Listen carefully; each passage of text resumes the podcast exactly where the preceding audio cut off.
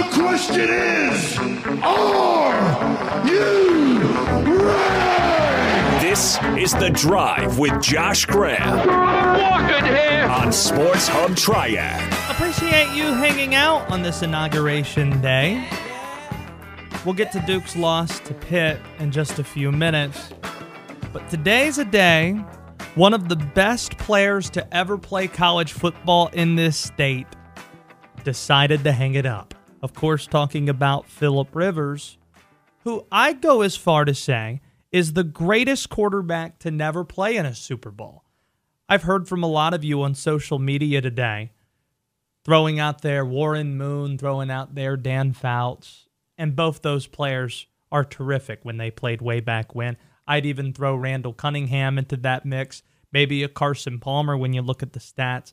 I think Rivers is a first ballot Hall of Famer when that time comes, and I'd put him above Fouts. I'd put him above, and I'm talking about players to never play in a Super Bowl, not appear in a Super Bowl. Because, of course, you have Dan Marino who played in a Super Bowl and didn't win, and there's some others who qualify in that sense as well. But to never get to the big game, Philip Rivers, I think, is the best that we never saw on the biggest stage. The numbers certainly back this up.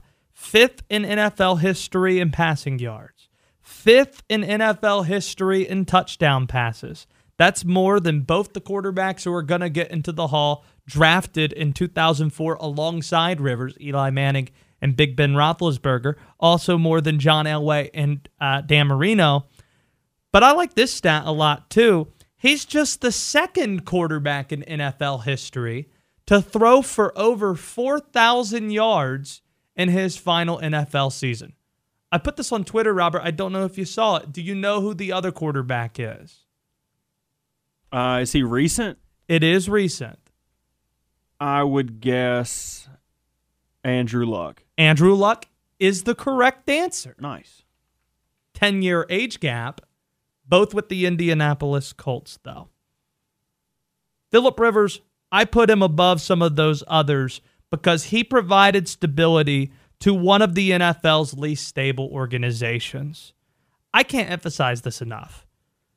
The Spanos family, their reputation in the NFL is that they're dirt cheap and been that way for over 30 years, close to 40 years, dating back when Fouts actually played. Do you think it's a coincidence that Fouts and Rivers are on the same list talking about quarterbacks who are terrific and never played in the Super Bowl? I don't think so. But what I love about Rivers is just how competitive he was. It was his spirit, it wasn't an act, it wasn't a guy talking game and not backing it up.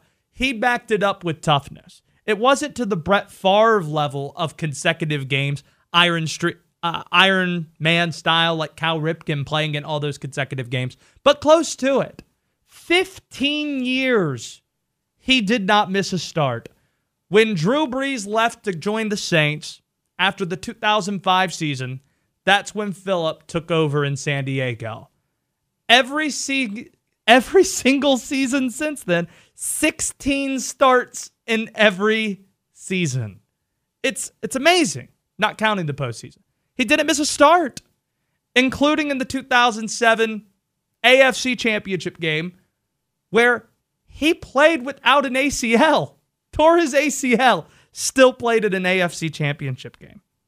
So when you're talking about greatness, it's not just the stats. The stats are there for Philip, but 15 consecutive years without missing a start, including playing in a championship game with a torn ACL, those are the things that are going to be remembered.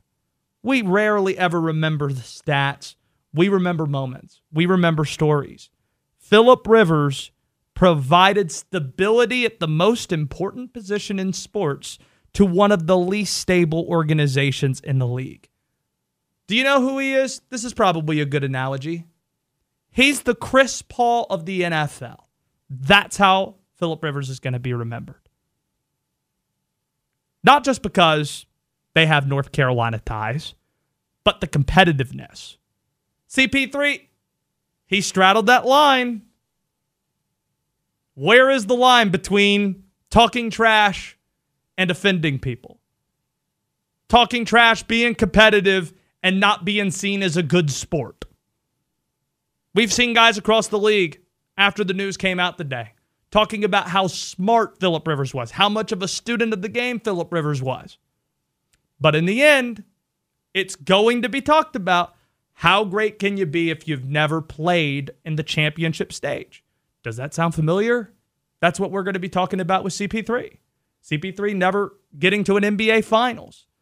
So I do think there are a lot of parallels between those two. But you also got to consider era. This is another reason why I like the CP3 comparison. CP3 didn't get to the finals because he just so happened to play in a period of time where Golden State was in the Western Conference. Oh, and also Tim Duncan and the dynastic San Antonio Spurs. That's bad timing. When San Antonio wasn't winning it, Golden State was winning it, except for that off year where we saw the Dallas Mavericks holding up the trophy in 2011. Here's another Philip Rivers stat for you. Philip is the only quarterback to lose three times in the playoffs to Tom Brady. Tom Brady, greatest playoff quarterback we've ever seen. Nobody was hurt worse by Tom than Philip Rivers. And you're in the league in the same conference as Tom and Peyton Manning. So when Tom's not winning the Super Bowl, odds are those remaining appearances are being nabbed up by Peyton, and they were. So it strictly was bad timing for CP3 and also for Philip Rivers. Philip is the greatest quarterback to never play in a Super Bowl. He's going to be a first ballot Hall of Famer. Your thoughts are welcome on Twitter at Sports Triad. 336 777 1600 is the phone number. You're going to want to be here at the bottom of the hour. B Dot's going to be hanging out in studio with us ahead of North Carolina's matchup with Wake tonight, 7 o'clock at the Smith Center.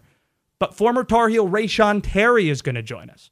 RJ Reynolds, great. 18 years ago today, the highest attended high school basketball game in North Carolina history happened. Over 16,000 watched at the Greensboro Coliseum as LeBron James led St. Vincent High School from Akron into the Coliseum where they blew out at that time the three-time defending 4A state champion RJ Reynolds team with Reyshawn Terry on the team.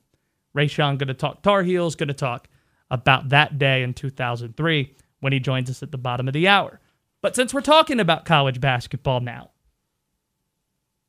a lot of people asking whether or not Duke should be pressing the panic button right now. They lose to Pittsburgh.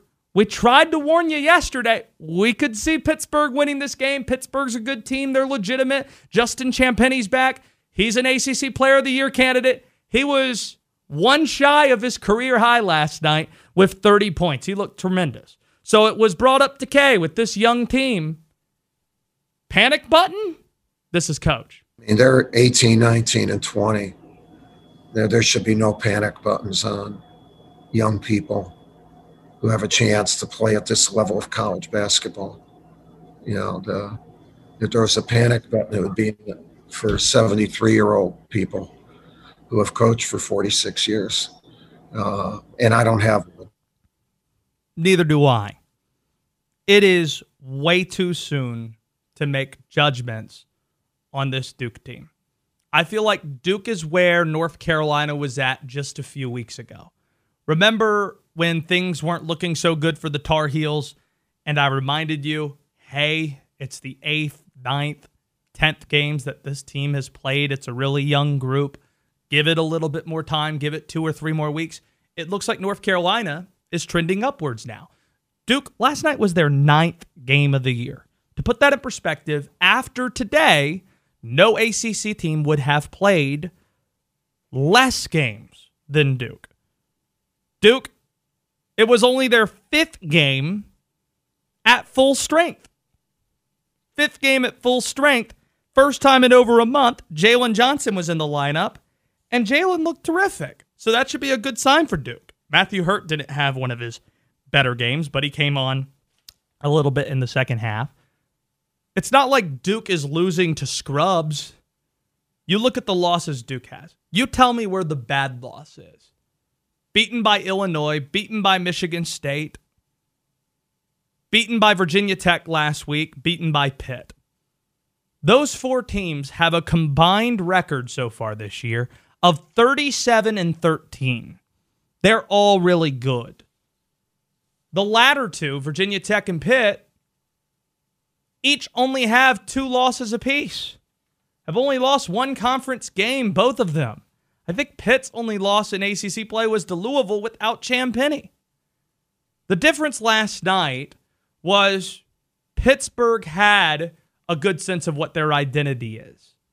They knew what they were about. They knew where the ball needed to go to at the end. Every possession, it felt like the last five minutes, it was either in the hands of Champagnie, Xavier Johnson, or Au'Diese Toney.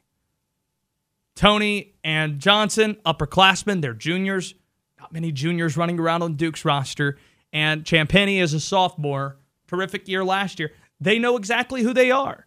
Duke doesn't yet. So I wouldn't press the panic button. Some saying, oh, they're a fringe NCAA tournament team. Stop.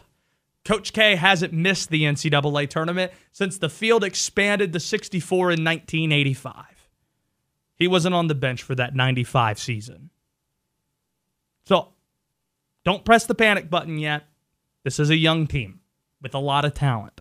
And we saw the talent on display last night. Last night was more about Pitt than Duke.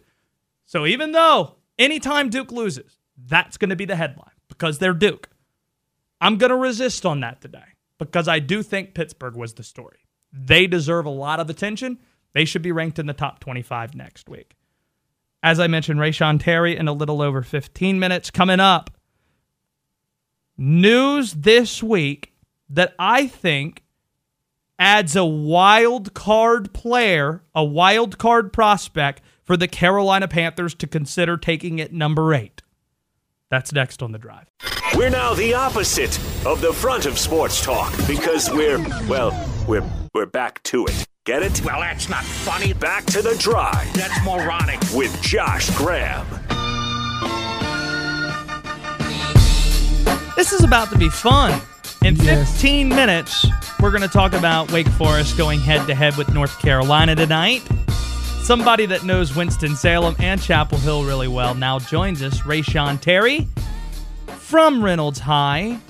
At the same time, a former Tar Heel. B. Dot's in studio with us as well. And what we want to talk about specifically is 18 years ago today, the biggest crowd in North Carolina high school basketball history assembled to watch, at that point, the three time defending 4A state champs RJ Reynolds face St. Vincent, LeBron James at the Greensboro Coliseum. 16,000 plus.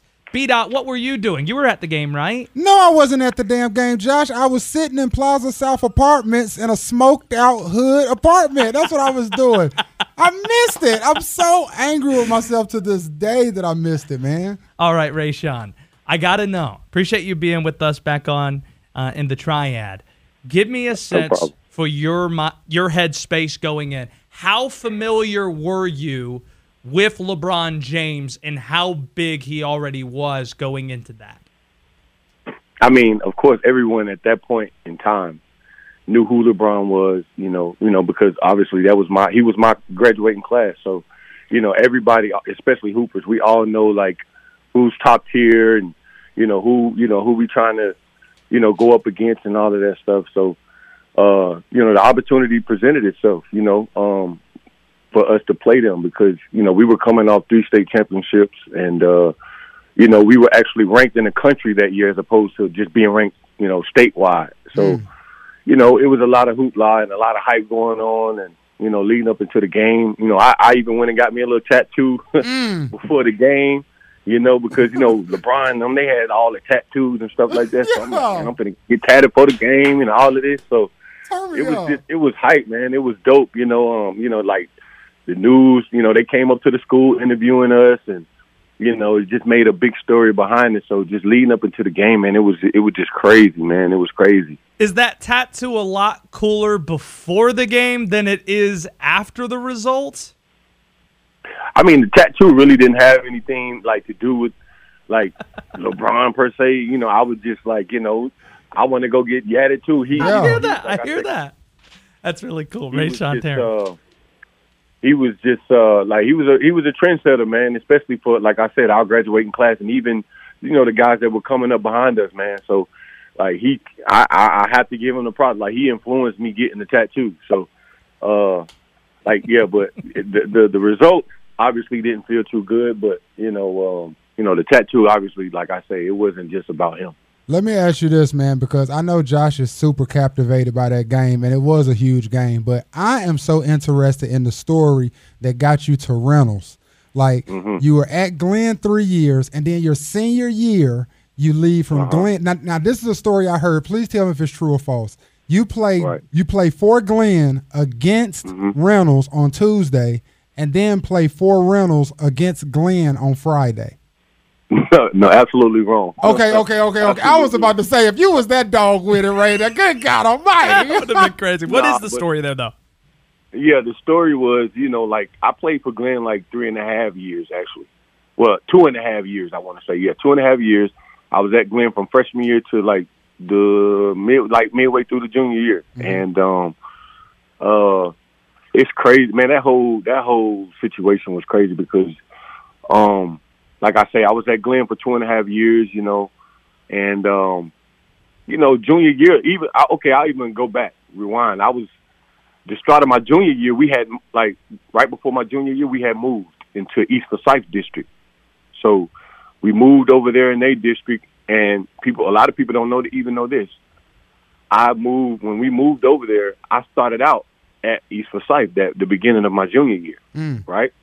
Because we had it was it was you know it was it was in the talks about me going to Reynolds, you know, the start of my my um my senior year, but in order for us to do that, we had to, of course, you know, move in the right district and all of that. So, you know, we thought that where we were moving to was Reynolds District. So, uh, when when the school system found out about it, they was like, "No, this is the district that you're in." Even though, like, the, the where we were where we stayed at the time was closer to Reynolds than it was to East. But when the school district got a hold to it, they like, "No, we already know what this about. So, no, you're going to East." Either you go to East or you can go back to Glenn, but you're not going to Reynolds. Really So- quick, really quick answer here, Reyshawn Terry. Sorry to interrupt you there. Uh, from Right. North Carolina, also R.J. Reynolds, also from Glenn. He's a North Carolina guy, true and true. Reyshawn Terry with us here on Sports Hub A bucket. Give me a sense because of the team that you had. Like I mentioned, three-time defending state champs going into that game. How Right. confident were you that this big name LeBron James was going to come into Greensboro and get that L? You said how how confident was I? Yeah, how confident were you going into that game? Um, honestly, I like he was number one, but at the end, like honestly, I like, and it's not to toot my own horn. Like I, I knew he was gonna take a L like that day because you know we were like I said at that time, like we were the best, we were the best in, Yeah. in North in North Carolina. You know, and and even you know we was on a, a national scale, so that said a lot about you know Reynolds High School. You know what I'm saying? So, uh, you know, I definitely was. I was. I, and I, you know, everybody that know me, I'm not a trash talking type of person. Like I don't really get into the hoopla, but you know, that day, like he brought it out of me that day, and I definitely was. I was. I was coming to give it to him Yeah, for sure. buckets. I know you was, man. That's why I'm so mad I missed it because I know the tray was in the heavy. They was calling up this morning. Do you remember LeBron pulling up to the game in a Hummer, Ray? At that point in time, I don't think he had it. Like he didn't. I don't think he got the Hummer until like after he made, like after he announced that he was going to the NBA. Okay. But, um, like yeah, at that time he didn't pull up in the Hummer. I, well, at least that's what I I don't believe because you know like even going after that, like after the season was over with, like going to the Pittsburgh Hoops Classic, I played. He was supposed to play in that in that that All Star game, but he he ended up not not playing in that game. Um, and he did pull up in the Hummer at that game when we was in the Pittsburgh Hoops Classic, though. I always heard that younger LeBron talked more trash in the high school level than he did when he went to the pros. Is that true? Mm-hmm. Do you remember anything like that? I mean, I know during the game, me and him was going back at it, like going back and forth. Like, What do you remember? Definitely was. Yeah, give Yeah, us an exchange, Ray. What what what happened one time? You hit him for a bucket, What- bow, and you talk some trash. Hey, and he hey, came I down. want to. I, I want to clear the air too about the whole Justin Henderson thing before I say that. Like he definitely started that game. Oh yeah, that for those that don't know, we were on the air this morning, and Jay Henney is the reason that we started this whole conversation. He was on Twitter. Yeah, Point guard for the team. point guard. He said he started against that in that game, and they was trying to call up saying that uh, he didn't start or something. So Ray Terry is No. vouching right here. Jay Henney definitely started. Yeah, he definitely started that game. Respect. Tell me But, about the uh, trash yeah. talk, though.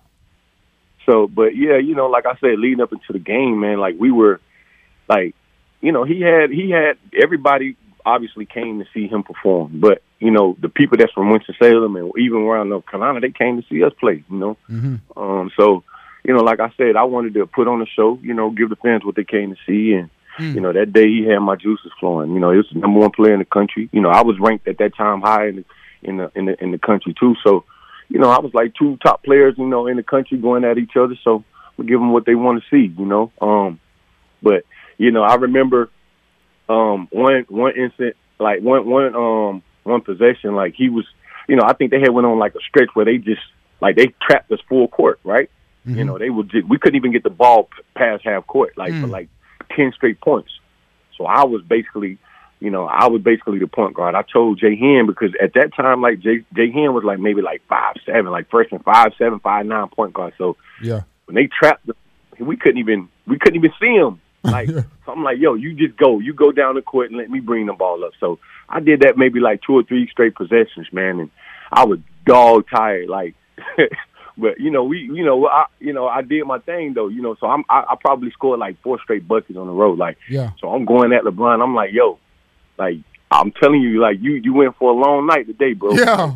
He's like, yeah, you. g- He was like, you nice. He was like, you nice, but you ain't gonna beat us by yourself. I said, maybe not, but I'm finna give you that work today. LeBron James had 32 in the game. We're talking to Reyshawn Terry. So Got time right now. Since we're talking about triad hoops, I want to close on this. Reyshawn Terry with us here, uh, talking triad hoops, and also North Carolina is getting set for Wake Forest later on tonight. You were the number four player in the state of North Carolina in that 2003 class. In the triad, the number one player out of North Carolina that year, of course, was Chris Paul, who's still playing right now, kind of like LeBron still playing right now. What was your favorite run in with Chris on a basketball floor? Was it in high school or at college? Well, a lot of people don't know we played together in AAU. Um, We were the national champions, and um, you know, our, going into our senior year, um, uh, before yeah, before the start of our senior year, we won the you know Orlando, Florida uh, AAU national championship, and uh, we ended up you know going to um, rival high school, so we we battled it out like my my uh, my junior and senior year um, against each other, but we also played together in AAU with each other, so we have a a profound history with each other. How does it make you feel that LeBron and Chris are somehow still playing? I mean, you know that that just you know just goes to show like you know their longevity, man, and, and what they Crazy. you know put into their craft. You know, so big you know big ups to them, and uh, you know um, I wish them well on. Ray, thanks so much for doing this, man. hey, I got on a Reynolds jersey right now with Terry on the back for you, bro. Yes, he does. I do. Hey, big ups then, B Dot. Big ups for that, big dog. Man, you know how I roll, man. I Hey. rostered you the long way. Hey, fam. appreciate you coming on, man. You're we, that. we'd love you here in the in the triad always, and we'll uh, we'll chat somewhere down the line. Thanks for doing this, man. All right, no problem. Thank y'all. There you go. That's Ray Reyshawn Terry. that was dope. Closing note on this: LeBron, he wore J's, right? Yeah. He wore Jordans for the game. Only one. Everybody else wore Adidas. Adidas. He was asked afterwards why he did that, and he said, "That's where Michael Jordan played." Man, that, that wasn't the answer.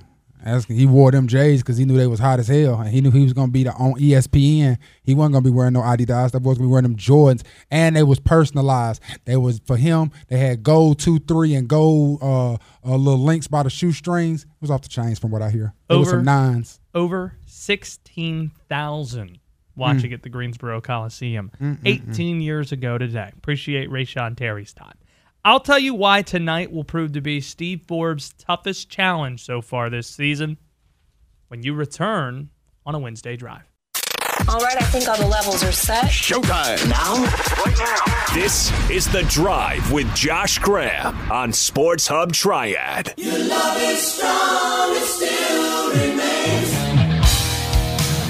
Okay, it's time for grammar school. And Robert's telling me we already have somebody in the queue to be a lifeline. Look at that. So that's a good sign. Are we going to institute a new rule to grammar school this week? Robert says it could be a third lifeline potentially if we do the first thing you search on a Google search. Was that what it was? Yeah, so uh, whatever the, I would just type in that word or phrase, and I would tell Josh what the first Google result is. I think we can try that. We can try that as a lifeline. I like that idea. Let's give it a shot. I had my worst week in grammar school So you need all the help you can get. last week. I was 0 for 5. Robert's a 50 50 option because he might be lying to me. He might be telling me the truth. I don't know, which is a terrible feeling to have if that's the only person you have in front of you trying to help, hmm. maybe. But we got a lifeline as well from the audience here, too. So, with all that being said, let's dive right in. It's grammar school. Josh Graham has his own way of speaking. In high school, he didn't play sports, but he did wear a helmet. And just when you think it can't get any worse, My English teacher wanted to flunk me in junior high. Thanks a lot. Next semester, I'll be 35. Josh is going to attempt to learn B Dot's vernacular. I'm from the old school. I got a street knowledge. You know what I mean? You know what I'm saying? It's time for B Dot's Grammar School. You know, Robbie, I'm sitting here and I'm thinking, bro, and like three lifelines is a lot when all you need is three correct answers to advance. That's a good point. I'm thinking about maybe only having two lifelines able to be used per show, Can I choose which one I but want? But he can choose which lifeline he would like to use. For sure. Oh, there or you we, go. Or we could just make it like college rules. So, like, getting three out of five isn't good enough. He would have to get four out of five. Either way. Hmm. Something to think about. It is something to think about. Today we will or give I you can only have two lifelines and we get rid of the new one, except every single time you try to help me. Nah, I'm no, not doing that. Definitely don't want that. Absolutely not. Yeah, we'll keep it today's. You get three lifelines just so you can optimistically bounce back from the putrid performance you displayed one week ago. It's a day of optimism in America. I appreciate it. Josh has to get three of these words or phrases correct in order to advance to, um, well, to get a satisfactory grade in today's episode of Grammar School. Up first, Josh, what are the B G's? The B G's. Not to be confused with the Gees, who I love. I love the Bee Gees. You talking about the musical group? The Bee Oh, Gees? yeah. Staying alive? Ha, ha, ha, ha, stand alive. The Bee Gees. Yep. Because I have the lifelines available to me, mm. I just want to see if Ben in Burlington knows this. Mm. Ben in Burlington, Big Bad Ben. do you know what the Bee Gees is or are? Okay. Uh, a BG is a baby gangsta, but I, I, correct me if I'm wrong. BG was also a rapper or a group of rappers that were on the Cash Money label in the early 2000s. That's unbelievable help. Thank you, Ben. I appreciate you. All right. There you go. I'm going to go baby gangsta. Yeah, if he's wrong. Oh! Now, I will say a BG is a baby gangster, and BG was in um Hot Boys. But the BGs, Oh, I love the Hot Boys. yeah, yeah, it was Wayne, Turk, Juvenile, and BG, baby gangster. That's why his I name was didn't BG. Know, I didn't know who was in the group. you connected the dots. But nevertheless, BGs are bubble guts. The bubble guts. Uh, when you when you when you have a gaseous um, stomach, you eat something and it messes up your stomach. Bubble guts. BGs. Second, what does it mean if I say he's leaking? Hold on a sec. So it's bubble guts? Yeah, bubble guts. Okay. Did you hear anything I said? No, I just got a text message that I had to check there. I saw you were staring. You can't do two Hang things on. at Yeah, once. whoa, whoa. What is this about checking text messages anyway? Isn't that, against the rules? Oh, it had nothing to do with that, I promise. Well, I mean, I but- already got the answer but- wrong. Okay, but if you're in your SATs and you're like, oh, sorry, this had nothing to do with the test I'm taking. I'm You just tell 'em, looking Robbie. at my phone. Okay, so bubble guts. That was the first one. It's only it's only one. How would I segment, use Josh. bubble guts in a s- in a sentence? I got the BGs. Trying to think of Coach K's next coaching successor gives you the BGs. Okay. Good point. If I say he's leaking, L E A K I N G, leaking, what does that mean, Josh? Oh, he is leaking. leaking. Um, maybe somebody's belligerently drunk. Is that your final answer? It is. That is incorrect. Leaking is bleeding. Oh, I should have known that. Yes, I, I should've. You're very thought. distracted. Would you like to shake it off? Stand up real quick. Stand up and just shake your shoulders. Shake it off. You've been on your phone back and forth. Just shake it off. Get it together, okay? Shake it off. Because you need these last three, Josh. Because the haters gonna hate, hate, hate, hate, hate. I should take off another point just for singing that stupid song. Shake it off. Josh, what are the heebie jeebies? Not to be confused with the Bee Gees. Not to be confused with the Bee Gees. Are we sure heebie-jeebies is a urban term? Heebie jeebies. It means you're scared. Like That- that's are things that exactly what it means. That's exactly what it means. I, I always said the heebie-jeebies. All right, just But making where sure. does what is the origin of Lauren, heebie-jeebies? Lauryn Hill's got it in her in her song. She says, "Frontin' dudes give me heebie-jeebies." Okay. So I threw it in grammar school today just to see if you knew it. Thank you. Might hear it somewhere. I didn't know. All right, so I'm still in it. You're still in it. If you hear someone say, "And I oop," What? what does that?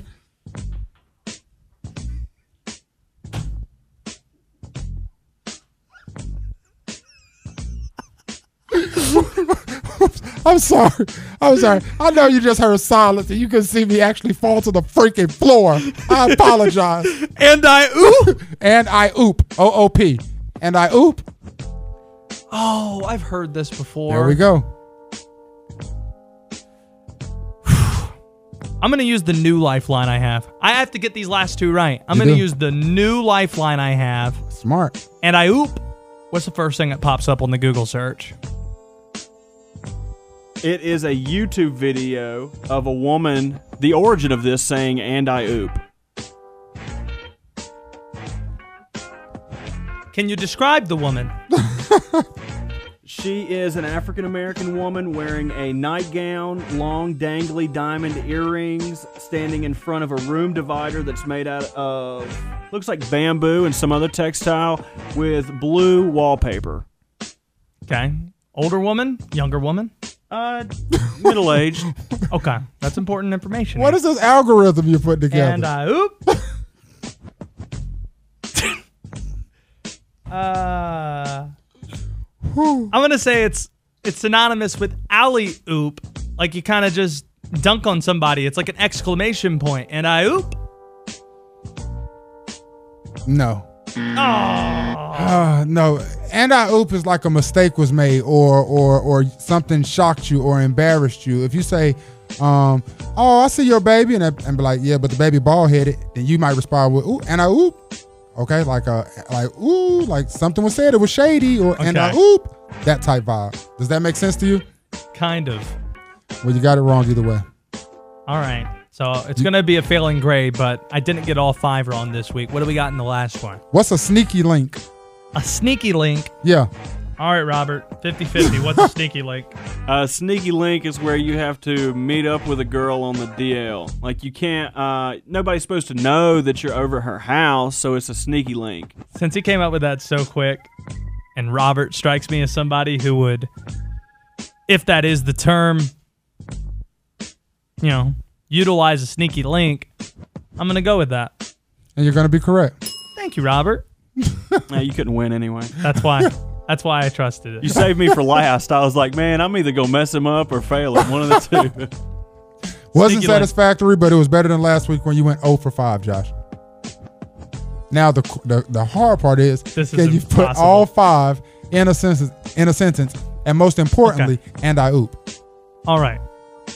As I'm trying to figure this out, tell people about Instagram and Dot for tomorrow. Instagram and Dot has been moved to Wednesdays. If you're not familiar, Thursdays. That's what I meant. Thursdays. If you aren't familiar, at 8:30, Josh and I go on social media and or on our Instagram accounts, and we go live, and we basically do this. We talk about sports and we talk about um, hip hop culture, and we just go back and forth for about 45 minutes, and then we get to an overtime period where it's rapid fire questions to Josh that always make him seem to appear appear um, not as smart as he really is. Okay. Thinking about Philip Rivers' career, I think about when he, in 2007, played in an AFC championship game without an ACL. Gives me the Bee Gees mm. and the heebie jeebies. Mm. Nice way to double up. I mean, it's gross. He wasn't leaking or anything, mm. but that was gross. Well played. It's one of those things like after your career ends and you play that long, you wonder if that's a good idea. Like you just look at your knees, you look at your body, and you're just like, I make the right call, and I oop. Ooh, How many kids does Philip Rivers have? nine. Nine. Any of those get conceived in a sneaky link? And I oop. That guy couldn't pull out of a driveway. And I oop. And I oop. Yeah, there you go. There you B go. dot, thanks for being here, buddy. On that note, I'll tell you why Philip Rivers is the Chris Paul of the NFL. Next on the drive. Now comes the moment you have all been waiting for. All right, whenever you're ready. Back to the drive with Josh Graham on Sports Hub Triad.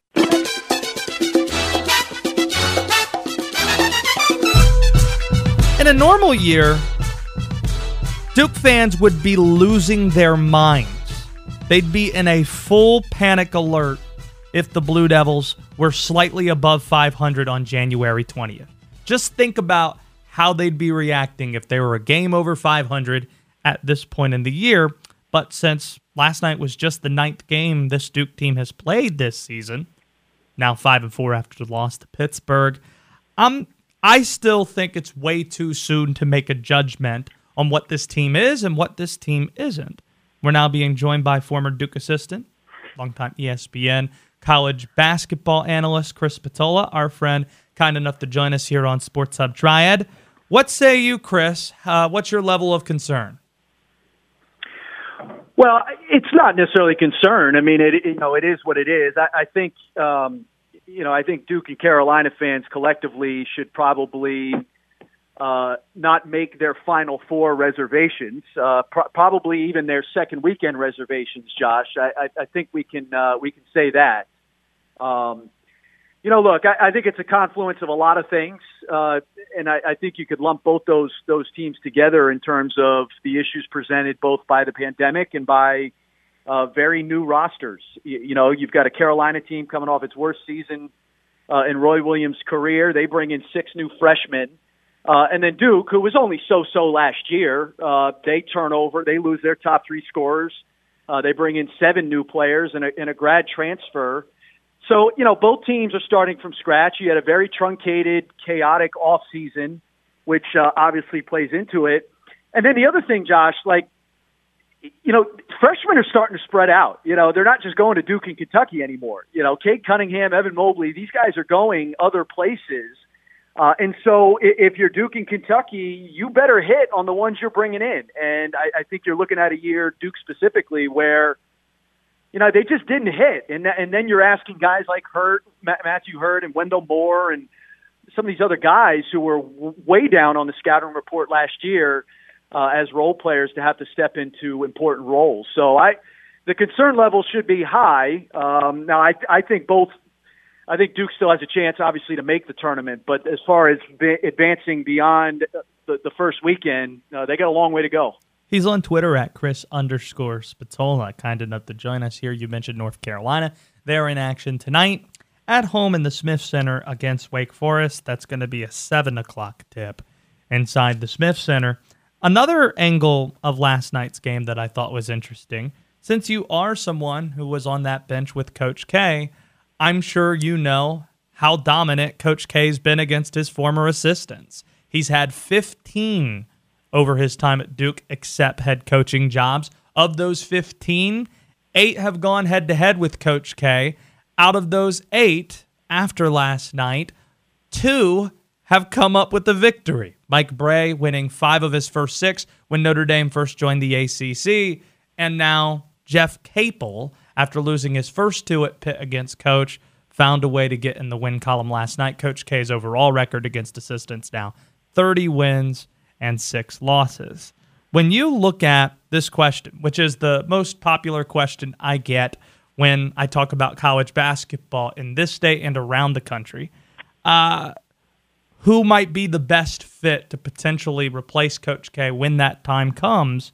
Do you think that Capel currently has the strongest resume among those who at one time served on Coach K's staff? Uh, you think you get that question a lot. Um, you know, no, I don't. I don't think he does. Um, but that's not a slight to Jeff. I mean, I think Jeff's an outstanding coach. Uh, is Jeff hireable as the next coach at Duke yet? Um, you know, I think people would probably point to his first two seasons uh, at Pitt. I think they would probably point to the way that Oklahoma ended. Um, you know, so I, I don't know. I, you know, I think this thing. Let me let me put it to you in this context, Josh, because I've been dealing with this now for a long time. This question: the the next coach at Duke has changed about twelve times in the last fifteen years. It's so true. You know, it, it, when I first got to Duke as an assistant, it, it was Johnny Dawkins, and then he left, and then it was Steve Wojciechowski, and then he was gone, and then it was Chris Collins, and then he was gone, and then Jeff Capel took his turn, and then you know, and then he's doing his thing, and then it was John. Now it's Jon Scheyer, and then you know, the guy that I have I have always uh, said I think they should hire is Tommy Amaker.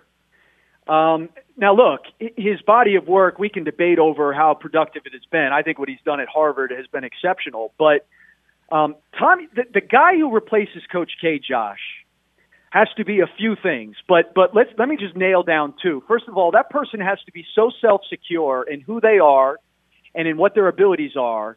They have to be in a stage in life that presents them that ability to be very secure in who they are. And Tommy Amaker fits that to a bill. Like Tommy Amaker will not be intimidated in walking into the office that Coach K held for this amount of time. He'll be okay doing that. Um, the other thing is you need somebody who's able to navigate some of the things that are going to go on on Duke's campus after Coach K leaves. Because if you don't think that there are a lot of people uh, on the in the academic side, in the president's office, in athletics, who are waiting to pull back all of the trappings that have grown over Coach K's time as Duke's coach, uh, then you're a little, a little bit naive. You know, like that's going to happen, and I think you need a, a guy who's going to come in there and say, "Hey, look, I played here. I, I was a coach here during a, a national, a back-to-back national championship run. I have been gone for a long time now. I am advanced enough in age and in experience that I know what this is supposed to look like when I take over. And it's not to say any of these other guys couldn't do that, but I think Tommy Amaker is probably most equipped. And look, how much longer is Tommy going to coach? That's a good question. But he doesn't necessarily have to be the guy who's going to be here for the next 30 years either. You know, it, it may he may be an interim kind of selection. I think there's more nuance to this conversation than people are willing to lend to it. Um, and that's again, I've, I've I've been asked this and talked about it a lot over over the last bunch of years. That's kind of where I've landed. Like I, I think Tommy, uh, without a surefire name out there, I think Tommy would be a very good fit. I still think Coach K. This is the next question I get more than any. How long is Coach K going to continue to coach? Uh, I still think he has five more years. I feel that way because Michael Savarino, his grandson, is on the team this year doesn't count against his eligibility, so I guess he could be around unless he becomes a Zion level draft pick uh, the next four years on Duke's campus. And I don't know if Coach K is going to pass up the opportunity to coach his grandson at Duke. You know the relationships, you know the family better than I do. Do you think that's probably a good guess at this point that coach is going to try to finish things out with his grandson? Yeah, I, I wouldn't tie it to that necessarily. Um, you, you know, I think there's a couple things that have been very instructive, Josh. I think first and foremost, you know, Coach K coming out and, and saying that he didn't want to play anymore in a pandemic, I, I think was in part because of the pandemic. I think it also said a lot about where he is at this point. Like he's been doing this a long time, and we are entering. Obviously, we're we're currently in a new world, but the post-pandemic, if and when we ever get to a post-pandemic, is going to be very different for college athletics. And and so, you know, does Coach K want to be a part of a new world order after the pandemic? I think the retirement of Kevin White was also very instructive in all of this. Like you you may have your own reasons for why Kevin White retired. I I have gotten to know Kevin White very well over the years. Um, I think a lot of what landed Kevin White in the place of, well, I need to stop doing this, so I don't want to do this anymore, there's probably a lot of the same considerations that Coach K is making. Now, look, if, if you told me, if you had a crystal ball and said, hey, by the way, Coach K is going to coach for the next 10 years, um, 10 may be a little high, but if you said, hey, he's going to be the coach for the next six or seven years, that wouldn't shock me. But if you said if he had a press conference at the end of the season and said, "Hey, look, my time is done. I'm going to leave this to the next guy," uh, that wouldn't surprise me either. And and so that's why I don't think anything is really necessarily tied to his grandson. I, I think he would, whoever would take the job, I think he would trust in uh, Michael in, in the hands of that of that person. But um, I, I think it ends up becoming a very personal decision for coach, and, and a lot of it tied to do I want to move forward in whatever this new world order is here in college athletics. And oh, by the way, and I am how they do this how they do this year will have a lot to do with that too. You know, again, if he looks at this and says, "Man, not only is it a new world order post pandemic, but it may be a new world order in trying to do this one and done thing." You know, again, that may also affect his consideration as well. NIL plays a role in this as well, and there's a lot of other things that are going to be changing in this new world order you're describing post pandemic in college sports. Chris Spatola with us. He's going to be on the call for Kansas State, West Virginia this weekend, uh, joining us from ESPN. I want to close things out with this. We've been reminiscing on today's show. 18 years ago today, uh, we had Reyshawn Terry on. Um, his Reynolds team went up against LeBron James's St. Vincent team in the Greensboro Coliseum. 16,000 people watched this high school basketball game, the highest attended high, uh, high school basketball game in the state of North Carolina. Reyshawn also went head to head against Chris Paul around that time in the Triad too. You've been around LeBron. You've been around Chris Paul with the uh, with your relationship with USA Basketball. I'll just uh, I'll kind of like Chris Paul. I'll just dish it off to you, and you let uh, let me know if there's a good story that comes to mind regarding one of the best players to ever come out of this area, CP3. Oh man, um, he, he was. You know, it's so funny. His his son, who we now have seen in, in all the State Farm commercials and, and all of that, his son was really young during the Olympics, and it was so cool. We one of the days we had gone, we were going to the Great Wall of China. So this was back in 2008, and it was like a two-hour drive from Beijing. Um, and Chris Paul's son had had become very close to uh, Coach K's grandkids. So my my my son, and then um, so, some of the more so some of the older uh, grandkids. And what was so cool, uh, Josh, is we go to the Great Wall of China, and you know here he is, this like the son of of Chris Paul, this this you know guy who's got all this money and he's as famous as any athlete on the planet and and all of that. And this kid was so in love and just so blown away by this Great Wall of China. And and I just remember Chris Paul's kid running up and down, I don't know if you've ever been there, but running up and down the little alleyways at the Great Wall of China. And then all of a sudden, like out of the blue, here comes Chris Paul, here comes LeBron, here comes I forget who else was. It might have been Dwight Howard. They come walking like down this wall, and it was like this image. And all of a sudden, Chris Paul's son goes sprinting over to his dad. He jumps up into his arms. I don't know. It's just when you ask that question, that was the first image that came to my mind. The innocence of, you know, that these guys they have families, they have children, and and all of that. And um, and and Chris Paul's kid has gotten so big now. And and uh, I, I was seeing, I saw a commercial last night. It made me think about it. But um, yeah, it was a cool. It's been it's so long ago now. It it, it feels uh, it feels like a lifetime ago. But um, but that was that was a cool moment. Thirteen years ago, the the yeah. Olympics in Beijing. Chris Spatola, a part of that, a part of Coach K's staff at around that time as well. And right now on ESPN covering college basketball. Don't think that I'm not going to go back to that summer in Beijing in the middle of some in, in, in the middle of this summer and mine you for Dwight Howard stories. We'll get to that maybe at a later point. I know they're there. Uh, Chris, in the meantime, though, have a great call this weekend. Thank you so much for spending the time on this inauguration day. Yeah, no doubt. My pleasure, Josh.